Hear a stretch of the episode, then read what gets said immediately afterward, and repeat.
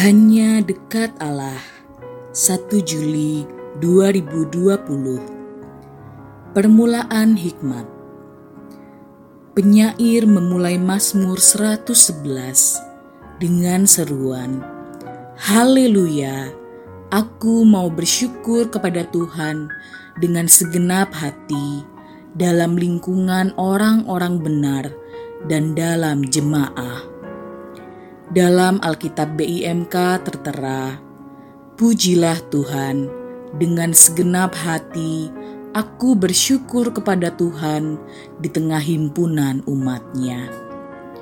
Penyair menandaskan pentingnya memuji Allah dengan segenap hati. Dengan segenap hati berarti seluruh 100%. Itu berarti 99% bukanlah segenap hati, sekali lagi 100%. Itu berarti 100 per 100, satu. Dengan segenap hati berarti pula tak terbagi. Dan pujian kepada Allah semestinya dengan segenap hati, karena Allah itu maha tahu. Tak ada yang tersembunyi di hadapan Allah. Pada titik ini, memuji Allah sebenarnya tindakan berbahaya, sebab jika tidak dengan segenap hati, Allah pasti mengetahuinya. Apa enggak bunuh diri namanya jika kita memuji Allah tidak dengan segenap hati?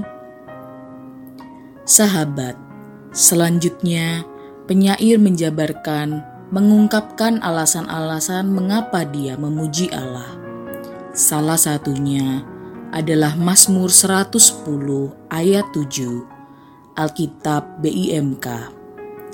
Tuhan adil dan setia dalam segala tindakannya. Segala perintahnya dapat diandalkan.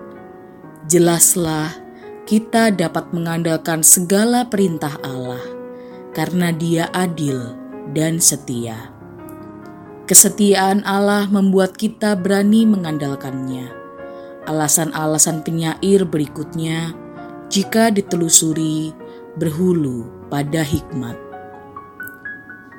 Tak heran jika penyair menutup mazmurnya dengan sebuah pernyataan. Permulaan hikmat adalah takut akan Tuhan. Semua orang yang melakukan berakal budi yang baik puji-pujian kepadanya tetap untuk selamanya.